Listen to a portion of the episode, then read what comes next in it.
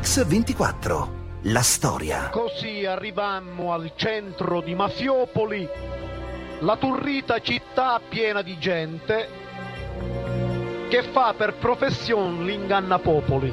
Il 9 maggio del 78, nelle stesse ore in cui l'Italia è sotto shock per il ritrovamento del cadavere di Aldo Moro, in un piccolo paesino della Sicilia, a 30 km da Palermo, muore dilaniato da una violenta esplosione Peppino Impastato. Trent'anni, militante della sinistra extraparlamentare, sin da ragazzo Impastato ha dichiarato guerra alla mafia, denunciandone traffici illeciti e intrecci con la politica. A far uccidere Impastato è Don Tano Badalamenti, il boss di Cinisi, capo indiscusso di Cosa Nostra negli anni 70 il bersaglio preferito di Impastato nelle sue trasmissioni nella radio libera che aveva fondato.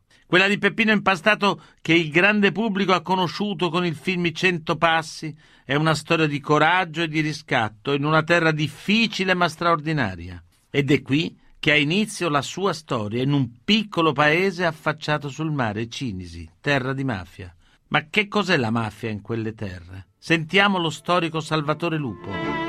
In un paese di questo genere che cos'è la mafia? È un sistema di mediazione sociale in cui certi personaggi influenti, sia con il povero contadino, sia con il grande avvocato, si presentano come mediatori, sempre disponibili a trovare la soluzione del problema. Siccome molto spesso questa mediazione non funziona, questa bonomia apparente ha sempre dietro la minaccia di risolvere la questione con la violenza. Una rete di relazioni che si alimenta di scambi, di favore, di protezione in cui la violenza viene prima minacciata e poi molto spesso praticata. Un clima di intimidazione, di violenza e di omertà che Peppino respira fin dalla nascita. Suo padre, Luigi Impastato, pur senza avere mai avuto un ruolo di primo piano, è comunque strettamente legato a Cosa Nostra. Suo cognato, infatti, è Cesare Manzella, capo della cupola di Cosa Nostra negli anni Sessanta. È lui che sposta gli interessi della mafia dalla campagna alla città ed è lui soprattutto ad avviare il traffico di droga con gli Stati Uniti. Sentiamo Giovanni, fratello di Peppino, e Felicia, la mamma di Peppino e Giovanni. La mia famiglia era una famiglia di origine mafiosa. Mio zio Cesare Manzella, che era sposato con una sorella di mio padre, era il capo della cupola negli anni 60 Cesare Manzella viene ucciso il 26 aprile del 1963, la prima autobomba nella storia dei delitti di mafia. Io avevo appena 10 anni, Peppino ne aveva 15, siamo andati a vedere quello che era successo nella tenuta di Cesare Manzella. Ma la società è formata di questa gente? Ci sì, purtroppo sì. Fu colpito sul ragazzo. Quel delitto per noi è stato un trauma, Peppino rivolto a me si è espresso in questo modo, se questa è mafia, io per tutta la vita mi batterò contro. Da lì inizia la sua rottura all'interno non solo della società, del paese cinese dove viveva, ma soprattutto all'interno della propria famiglia. Peppino è un caso unico.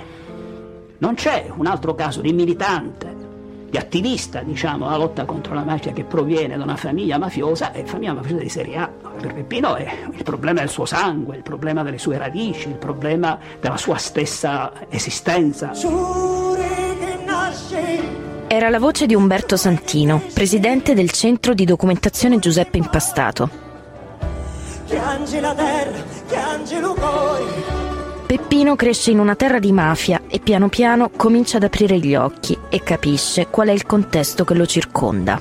Assieme ad un gruppo di amici fonda l'idea socialista. Sono gli anni 60. Con il giornale Peppino mette in luce le relazioni tra il potere politico, gli amministratori locali di Cinisi e la mafia. Ma per Peppino i primi ostacoli si trovano proprio in famiglia. Io dormevo a pian terreno, mio fratello al primo piano Senti, vedi che tuo figlio comincia con la mafia. E, che fu buono, c'è come marito che ci combatte ora.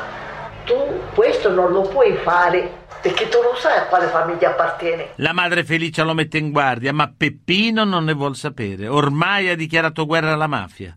È una guerra, la sua, una guerra personale, anche se il prezzo da pagare è subito altissimo. Impastato vuole sfuggire al legame tra la sua famiglia e la mafia e il risultato è che il padre lo caccia di casa. È un conflitto tra padre e figlio che si consuma giorno dopo giorno e si fa sempre più aspro, ma è anche un conflitto che riserva una sorpresa. La madre, Felicia, infatti si ribella al marito e si schiera a fianco del figlio Peppino che così scriveva nel suo diario.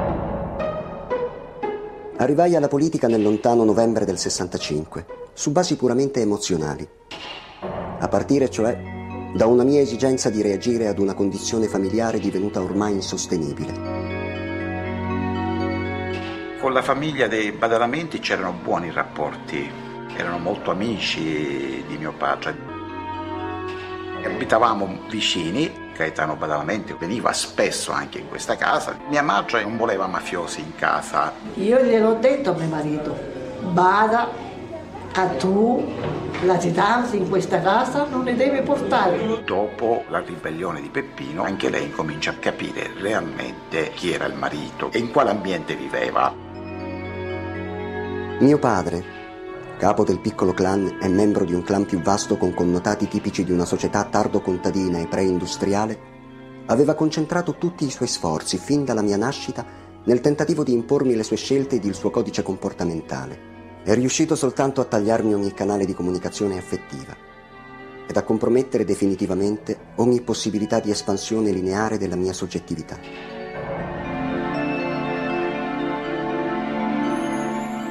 Mio padre ammirava moltissimo Peppino, era orgoglioso eh, di questo figlio così vivace, molto intelligente, che studiava. Chiaro che ne voleva fare una persona eh, come pensava lui, non c'è riuscito. Per un mafioso questo è il totale fallimento.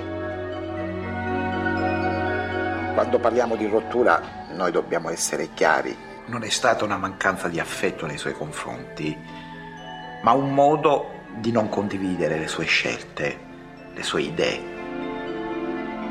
Anche mia madre soffriva, voleva salvare a tutti i costi la famiglia. Io ho tenuto la famiglia unita, tutti i fratelli ero padre. Tentava di proteggerci come poteva, però soffriva perché la cosa gli sfuggiva dalle mani. Le volevo far mettere d'accordo, non si può. Peppino viveva malissimo, viveva fuori di casa, poi rientrava e quando mio padre lo buttava fuori prendeva un po' le distanze da questo figlio ribelle. Poi forse si penteva mio marito.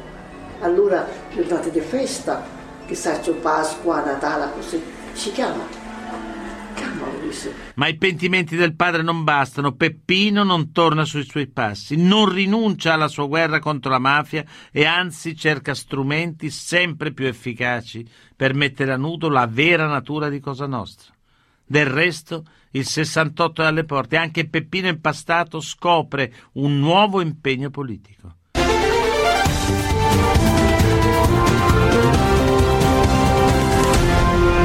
Mix 24 la storia.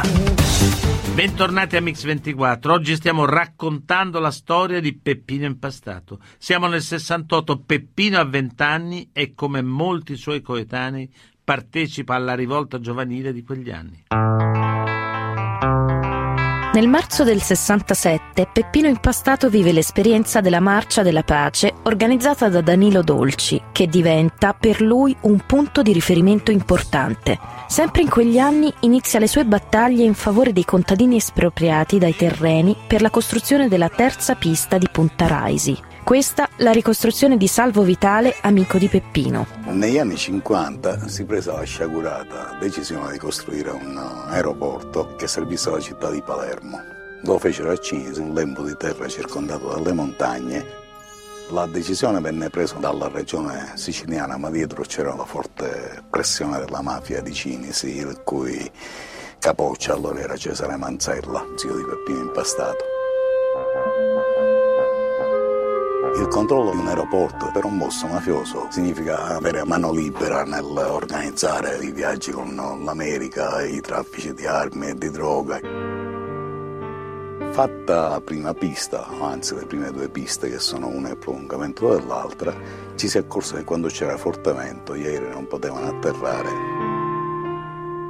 Dieci anni dopo si pensò di fare una pista trasversale. Questa volta si venivano a intaccare i terreni più produttivi del paese, in questa contrada che si chiama Molinazzo, dove vivevano circa 250 famiglie di cinesi. Parecchia gente si è vista buttare a terra la casa dove viveva regolarmente. Ci sono stati quasi un anno e mezzo di lotte, è stata in questa occasione che ci siamo conosciuti e abbiamo lasciato un rapporto politico con Peppino. Peppino inizia a stringere legami di amicizia con i tanti giovani di Cinisi. Li accomuna una lotta, quella culturale del 68, ma non solo. Ascoltiamo Felicetta Vitale e Giovanni Riccobono, amici di Peppino Impastato. Una persona molto semplice, molto disponibile. A volte si scherzava a casa oppure prendevamo in giro la mamma Felicia. Peppino è stato per me un grande amico e soprattutto un, un grande maestro credo che mi abbia insegnato molte cose, ad essere allegro, ad essere molto riflessivo, a non essere troppo impulsivo. Peppino è una sorta di maestro anche per il cugino Piero Impastato. Quando arrivavo a Cinisi io da lui apprendevo molte cose che non sapevo e che non, quindi per, me è stata una specie di apprendistato diciamo, stare vicino a Peppino. Certo è una persona seria, cioè, però nei momenti di vita, di vita sociale era un compagnone. Gli ideali di Peppino, così come gli ideali di quegli anni di centinaia di migliaia di giovani erano legati all'idea di uguaglianza, di riscatto, di emancipazione dei poveri, di, di coloro che erano sfruttati. La voglia di vivere. Peppino non era il compagno inquadrato, il politico, si fa solo questo, no. Era anche la, anche la gioia. Erano gli amici Paolo Arena e Marcella Stagno. L'impegno di Peppino Impastato contro la mafia è contagioso. Intorno a lui si raduna un gruppo di ragazzi animato dall'identico spirito di ribellione. Nasce così il Circolo Musica e Cultura, che promuove attività culturali con cineforum, musica, dibattiti, che diventerà il principale punto di riferimento per i giovani di Cinisi, anche e soprattutto nella loro azione di denuncia della mafia. Una ribellione che in Sicilia si unisce al vento del 77 che porta un nuovo tipo di impegno. In tutta Italia è il momento del boom delle radio libere, anche Impastato decide di fondarne una a Cinisi. Si chiama Radio Out e usa la satira per sbeffeggiare i capi mafia e i politici locali, rivelandole senza reticenze tramite illecite attività illegali. Naturalmente il bersaglio preferito della radio è proprio lui, Don Tano Badalamenti. Ascoltiamo Salvo Vitale e Giovanni Riccobono, amici di Peppino. Peppino ha intuito il principio che le proprie idee bisogna saperle diffondere e la radio era proprio lo strumento per arrivare là dove magari la gente, rimanendo a casa, preferiva ignorare alcuni argomenti. Scatenò tutto fuori dalle iniziative di Peppino, dalle idee di Peppino. Noi eravamo molto vicini a lui, era trainante. Peppino è un vulcano di idee. Ne parlano Guido Orlando e Faro Di Maggio, amici di Peppino. Quando abbiamo occupato la radio mi ricordo che lui mi aiutava spesso a fare le trasmissioni, insomma facevamo sempre trasmissioni assieme. Ci siamo procurati un trasmettitore militare al mercato delle Pucce a Palermo, l'antenna, poi avevamo degli amici tecnici e poi si andava a provare dove il segnale arrivava perché arrivava sul golfo di fronte, Cinisi e Terrasine, poi oltre le montagne non ci arrivava. A secondo il tempo, il vento, meno il segnale non arrivava oltre che diciamo, a Castellammare. Peppino mi disse abbiamo una radio, hai intenzione di lavorarci. Da quel momento gli ultimi mesi sono stati quelli più intensi che abbiamo vissuto assieme, soprattutto nel eh, portare avanti questa trasmissione Onda Pazza, che era una trasmissione satiro-politico schizofrenica in cui non c'era pietà per nessuno. Dicevamo che la mafia locale gestiva certe cose facendo dei nomi e dei cognomi che in quel periodo non dovevano essere fatti. La satira era lo strumento per mettere in ridicolo i ben pensanti, i responsabili politici del paese e soprattutto i mafiosi. Radio Out, con la trasmissione Onda Pazza, si inventa un nuovo linguaggio per rappresentare l'amministrazione locale. Cinisi e Mafiopoli. Il municipio è il maficipio di Mafiopoli. Il corso del paese è il corso Luciano Liggio e il grande capo è Tano Seduto. A Cinisi non si muove foglia che Don Tano non voglia. Diventa lo slogan di quella radio e Peppino il suo leader. Si arriva Onda Pazza, Onda Pazza, eh, la trasmissione schizofrenica di Radio Auto, la trasmissione di fantapolitica di Radio Auto. Cercavamo di sminuire l'intoccabilità di questi personaggi e in particolar modo di Gaetano Badalamenti. Si muoverà foglia senza il nostro consenso. Gaetano non voglia. L'essere preso in giro per un mafioso è una questione d'onore. Noi abbiamo un proverbio siciliano che dice un rispetto è misurato, culo porta l'ave portato.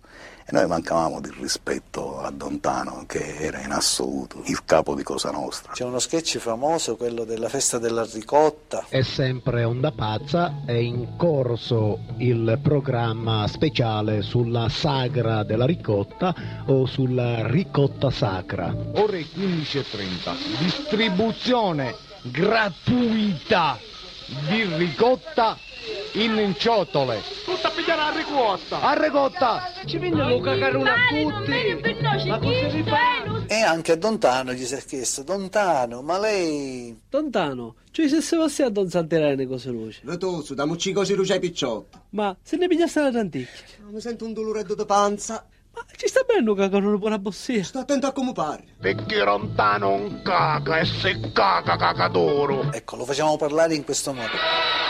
I miei metodi funzionano sempre.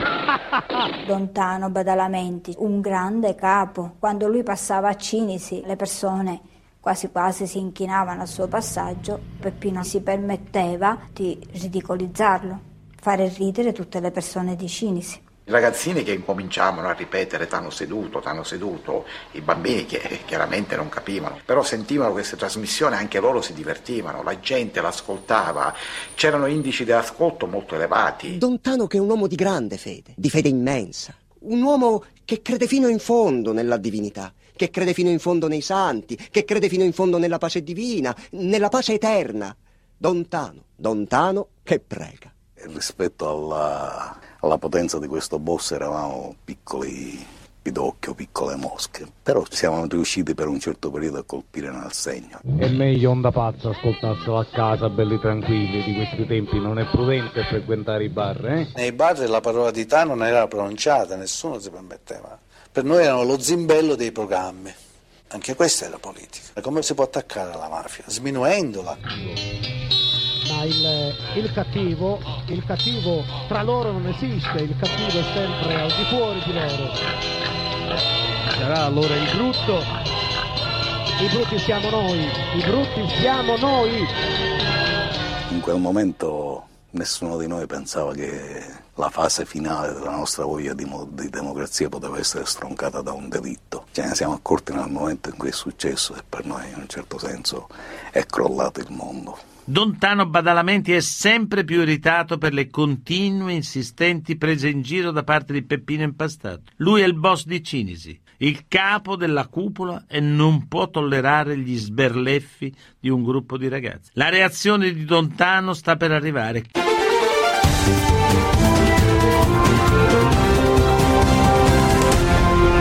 Mix 24. La storia. Bentornati a Mix24. Peppino Impastato dai microfoni della sua radio out sta facendo molto rumore. Attraverso la satira sta ridicolizzando il capo di Cosa Nostra Cinisi, Don Tano Badalamenti.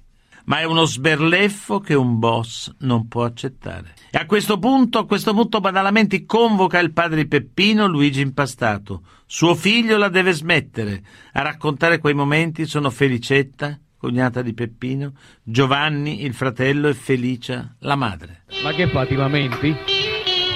No, no, non mi lamento affatto. Bada, Bada, bada. a come ti lamenti?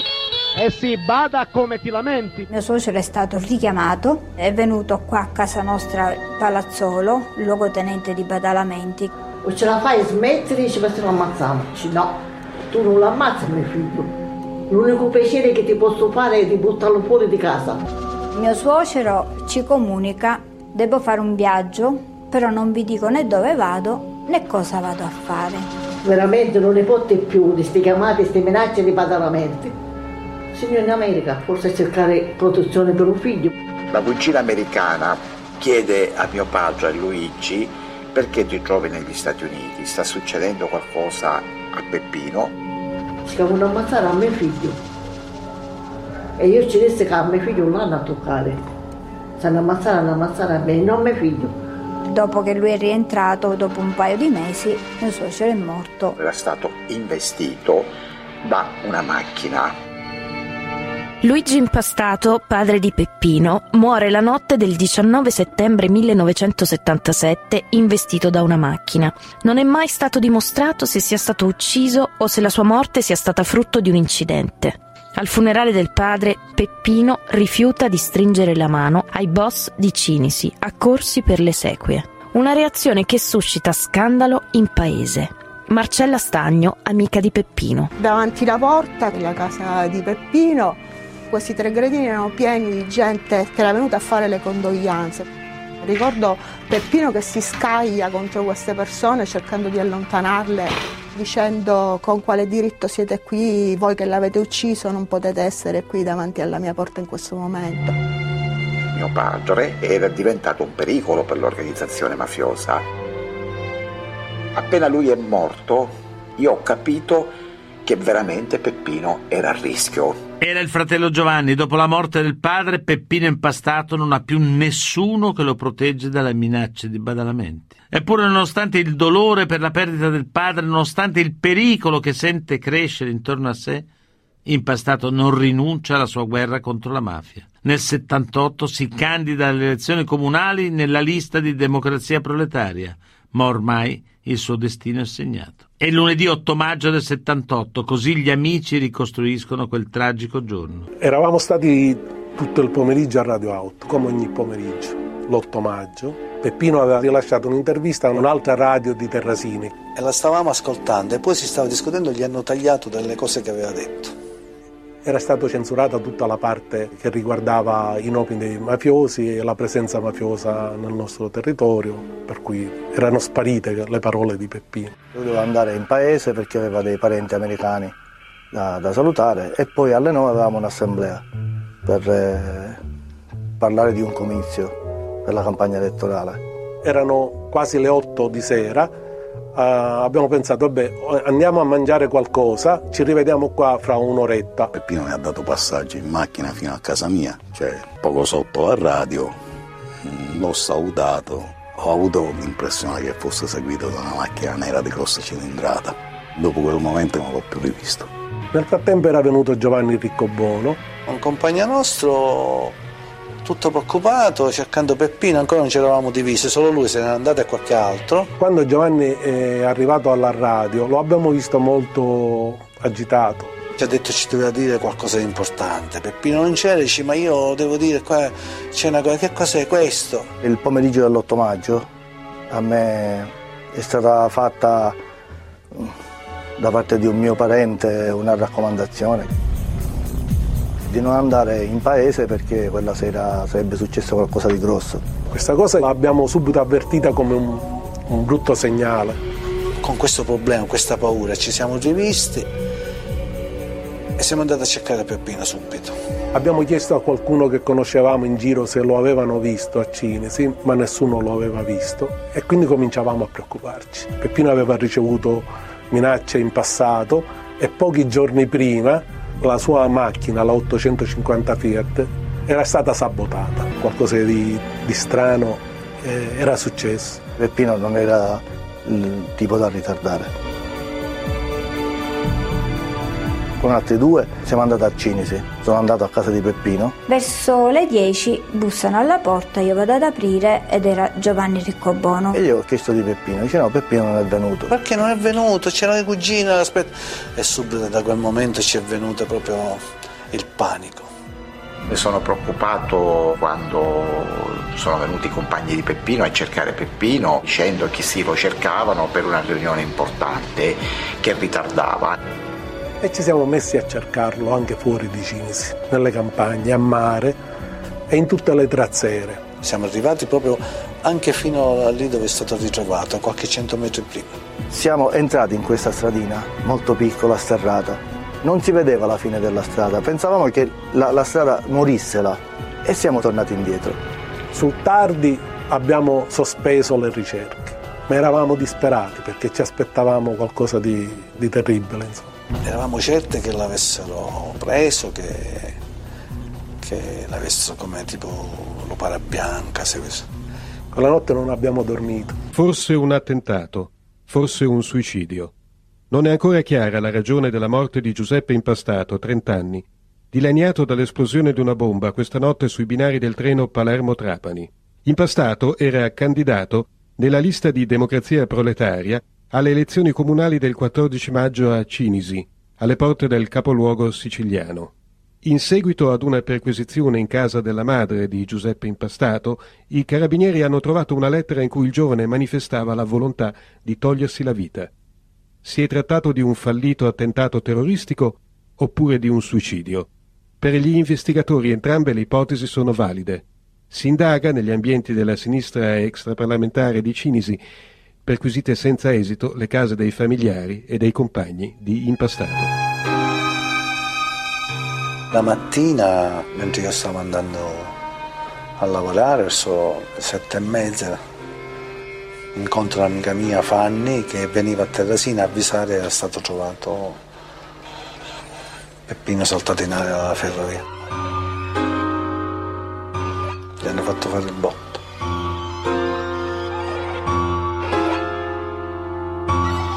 E quella è stata la giornata più brutta della mia vita.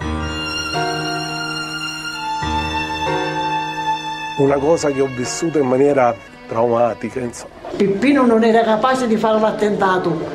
Peppino lo fece ammazzare badalamente noi abbiamo puntato il dito su di lui e anche su altri mafiosi come gli unici possibili mandanti dell'omicidio di mio fratello Peppino. Non lo doveva fare questo, questa morte così barbara. Ma con gli animali si fa così. A colpi di pietra a destra. Gli amici e i familiari non hanno dubbio. Peppino, impastato, è stato fatto uccidere da Don Tano Badalamenti. Eppure le indagini prendono tutta un'altra direzione.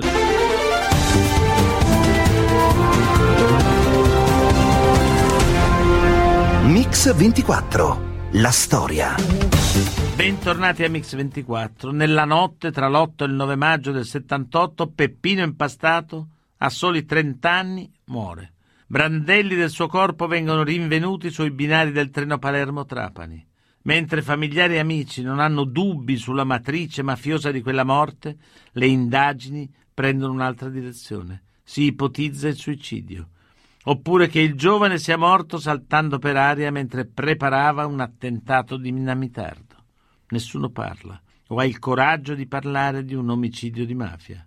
È l'ultimo oltraggio di Cosa Nostra a chi ha osato ribellarsi denunciandola pubblicamente. Così gli amici di Peppino, Salvo Vitale e Marcella Stagno descrivono quelle prime ore dopo la morte. Siamo andati sul posto, non ci hanno fatto mettere piede, era tutto assolutamente circondato. Siamo stati portati tutti in caserma, siamo stati tenuti tutti in caserma perché eravamo noi attentatori. Anche Salvo Vitale e la cognata di Peppino, Felicetta Vitale, sono sconvolti. Chi dirigeva le indagini forse voleva fare la sua carriera politica inventando un bel covo terroristico in Sicilia dove non ci sono stati mai terroristi. Quella notte è stata perquisita casa Impastato, sono state perquisite le case di tutti i compagni, non è stata perquisita neanche una casa di un mafioso. Nell'immediato la Procura Generale di Palermo indaga sulla possibile matrice terroristica dell'attentato, poi percorre la strada del suicidio ma per gli amici non ci sono dubbi. Peppino è stato ucciso dalla mafia. Così ancora Umberto Santino e poi Salvo Vitale e Marcella Stagno. Questa è una montatura, questo è il terrorista suicida È un omicidio di mafia perché per dieci anni alla radio e in altre attività Peppino ha denunciato continuamente, incessantemente i traffici, le attività mafiose e i mafiosi di Sinisi sono notissimi, il loro capo riconosciuto, notorio, si chiama Gaetano Badalamenti. Ricordo di essermi recato presso tutte le tipografie della zona che non hanno voluto stampare un manifesto, manifesto in cui dicevamo che Peppino era stato assassinato dalla mafia. Ricordo mia madre che venne ad aprirmi e dirmi, sentiste, hai sentito l'amico tuo, voleva fare saltare in aria il treno che portava gli operai a Palermo. Quindi la raffinatezza del piano era non solo ucciderlo, ma distruggerne anche la memoria e il lavoro politico. Di quella mattina ricordo noi che giravamo con le buste di plastica della spesa, dove mettevamo i pezzettini perché erano più di pezzettini non trovare. Ma le indagini, secondo il legale della famiglia impastato Vincenzo Gervasi, già dal primo momento non vengono condotte con tutte le cautele necessarie. Così descrivono quelle indagini lo stesso avvocato e Felicetta Vitale, cognata di Peppino. Tutti quanti sanno che la scena del crimine deve restare ferma fino a quando i rilievi non sono stati fatti, non si tocca nulla, si fanno le fotografie, si raccolgono i reperti, si rilevano le impronte, si piglia il sangue, si analizza. Quando furono ritrovati i pochi resti di Peppino in passato, nulla di tutto questo è stato fatto. Il primo atto di depistaggio fu la alterazione della scena del crimine. Abbiamo chiamato i carabinieri che si trovavano ancora a piantonare il posto, chiedendo di prelevare quelle macchie di sangue per farle analizzare perché supponevamo che potesse essere lo stesso sangue di Peppino, che Peppino fosse stato tramortito o ucciso nel casolare e poi posto sui binari.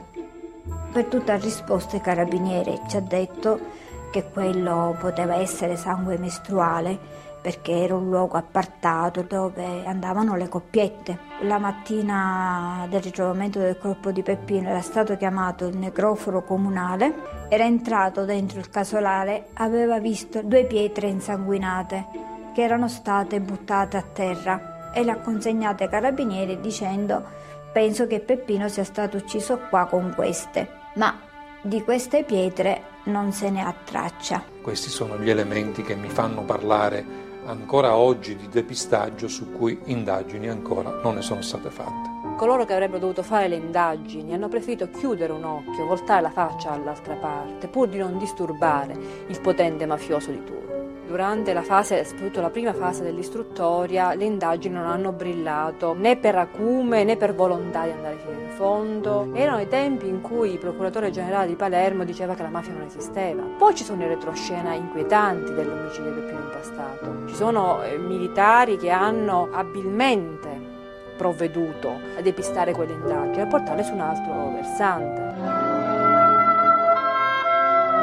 Avete sentito Vincenzo Gervasi e poi il magistrato Franca in Bergamo che si è occupata del caso impastato.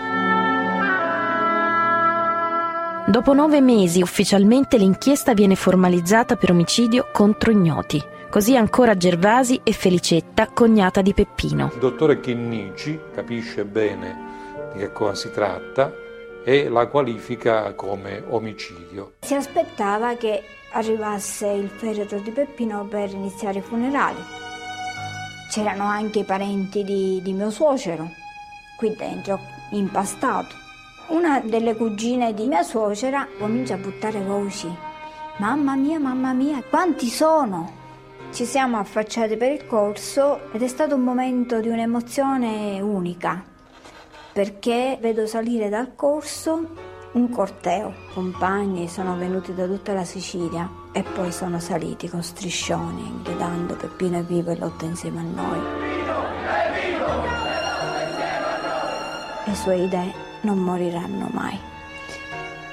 Fino a casa nostra. E da qui poi è partito il funerale.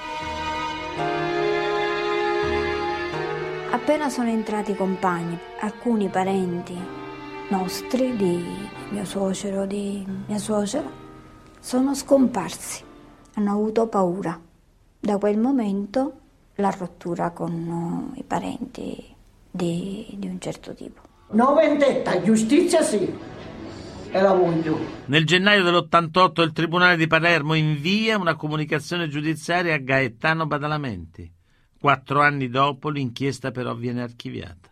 Ci vogliono altri sette anni perché Badalamenti venga effettivamente processato per l'omicidio di Peppino Impastato.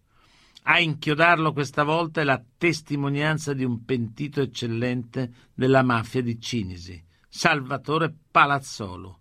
L'11 aprile del 2002 arriva la sentenza contro Dontano Badalamenti. La ascoltiamo e poi ascoltiamo il magistrato Franca in Bergamo.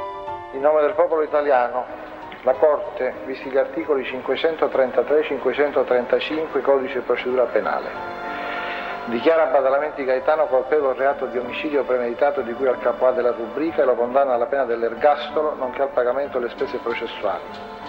Dichiara l'imputato interdetto in perpetuo dai pubblici uffici e legalmente interdetto durante l'espiazione della pena. Che Badalamenti fosse il mandante dell'omicidio di Peppino Impastato, molti nell'immediatezza l'avevano denunciato con cognizione di causa. Fino a quando non sono arrivati i collaboratori di giustizia, noi non avevamo le prove sufficienti per portare alla sbarra coloro che avevano ordinato l'uccisione di Peppino Impastato. Se Palazzolo Salvatore non ci avesse detto che a dare l'ordine era stato Gaetano Badalamenti, se questa cosa non ce l'avesse confermata anche Di Carlo e poi Mutolo, non avremmo potuto scrivere una pagina del genere. Noi abbiamo fatto una scelta di focalizzare in quel momento, nel 78, la responsabilità di Gaetano Badalamenti e dei suoi uomini e siamo riusciti a portarli a condanna. Quello che ho fatto in vita mia lo ritornerei a fare. Credo di non avere fatto male e avere sempre cercato di fare bene possibilmente facendo bene ho fatto male, che lo sa. Era Gaetano Badalamenti intervistato da Ennio Remondino nel 1997. La verità processuale dà finalmente ragione ai familiari di Peppino Impastato che quella verità l'avevano sempre gridata. Per l'omicidio di Giuseppe Impastato sono stati condannati Gaetano Badalamenti come mandante all'ergastolo e il suo luogotenente Vito Palazzolo a 30 anni di reclusione. Gaetano Badalamenti è morto il 29 aprile 2004 nel carcere di Eyer negli Stati Uniti. Vito Palazzolo è morto l'11 dicembre 2001. Gli esecutori materiali non sono mai stati condannati.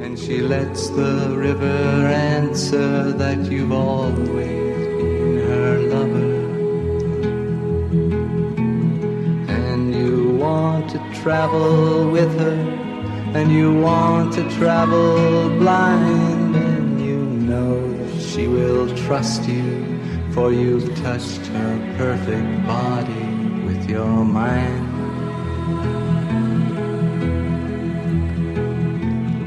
Le puntate di Mix24 e della storia si possono riascoltare sul sito www.radio24.it e nella pagina dedicata a questa trasmissione. Ringrazio Alessandro Longoni, Antonella Migliaccio, Rachele Bonani, il mitico Manuel Guerrini, in redazione Alessandro Chiappini, Valerio Rocchetti in regia. A domani.